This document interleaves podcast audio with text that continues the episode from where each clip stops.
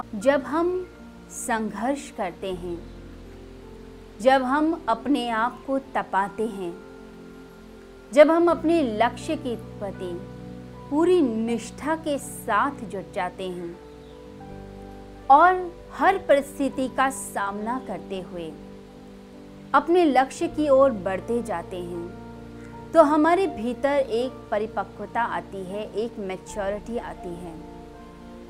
जो तप है वह हमारे अंदर के विकारों को गला देता है और हमें कुंदन जैसा बना देता है।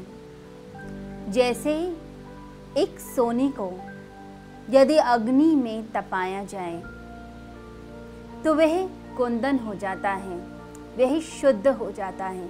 यदि हम अपने आप को तपाएँगे नहीं यदि हम समस्याओं का सामना ही नहीं करेंगे, उनसे बचते रहेंगे तो कभी भी हमारे अंदर संघर्ष की शक्ति जागृत नहीं होगी। जब तक संघर्ष की शक्ति जागृत नहीं होगी, तब तक आप इस संसार का भोग नहीं कर पाएँगे।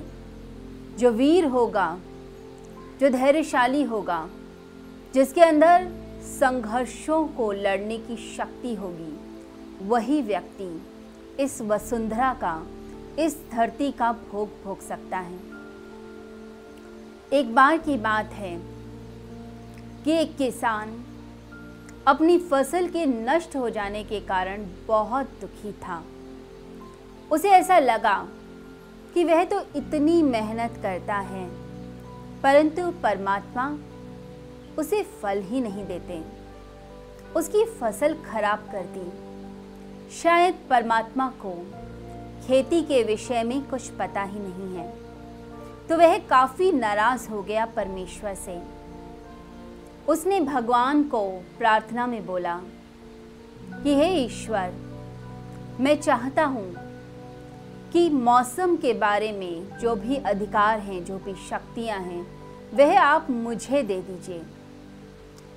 जब मेरे पास वह अधिकार आएगा, तब आप देखिए।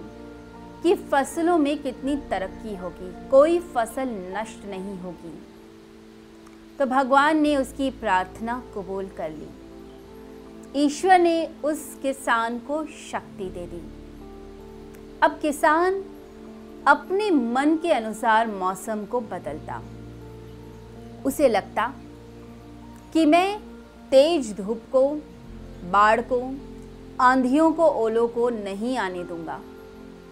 मेरी फ़सल एक अच्छे मौसम में हर समय रहे। कोई तेज धूप मेरी फ़सल को नुकसान न पहुँचाए। तो उसने अपनी मर्ज़ी चलाई एक साल तक। एक साल के बाद जैसे ही फ़सल तैयार हुई, वह खुशी खुशी फ़सल को काटने गया।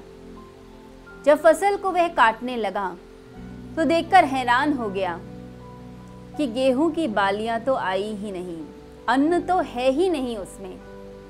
फ़सल तो खोखली रह गई, अब वह अचंभित हो गया। उसे भगवान से कहा, ऐसा क्यों? मैंने तो पूरा प्रयास किया था।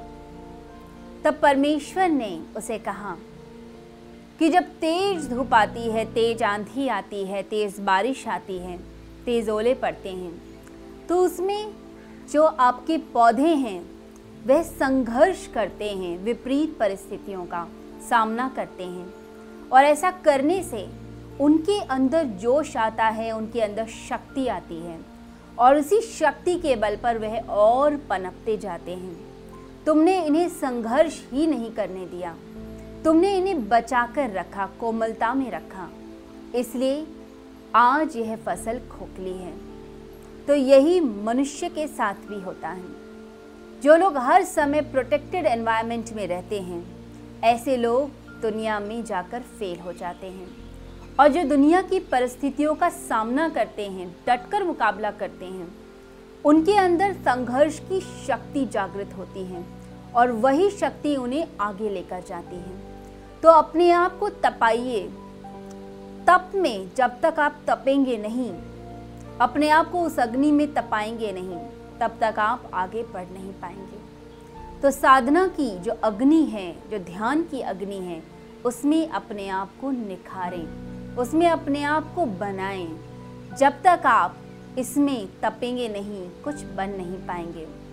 तो आइए, आज के दिन हम ध्यान के माध्यम से अपने विकारों को दूर करें, उनको नष्ट करें और अपनी ज़िंदगी को सुंदर व सफल बनाएँ।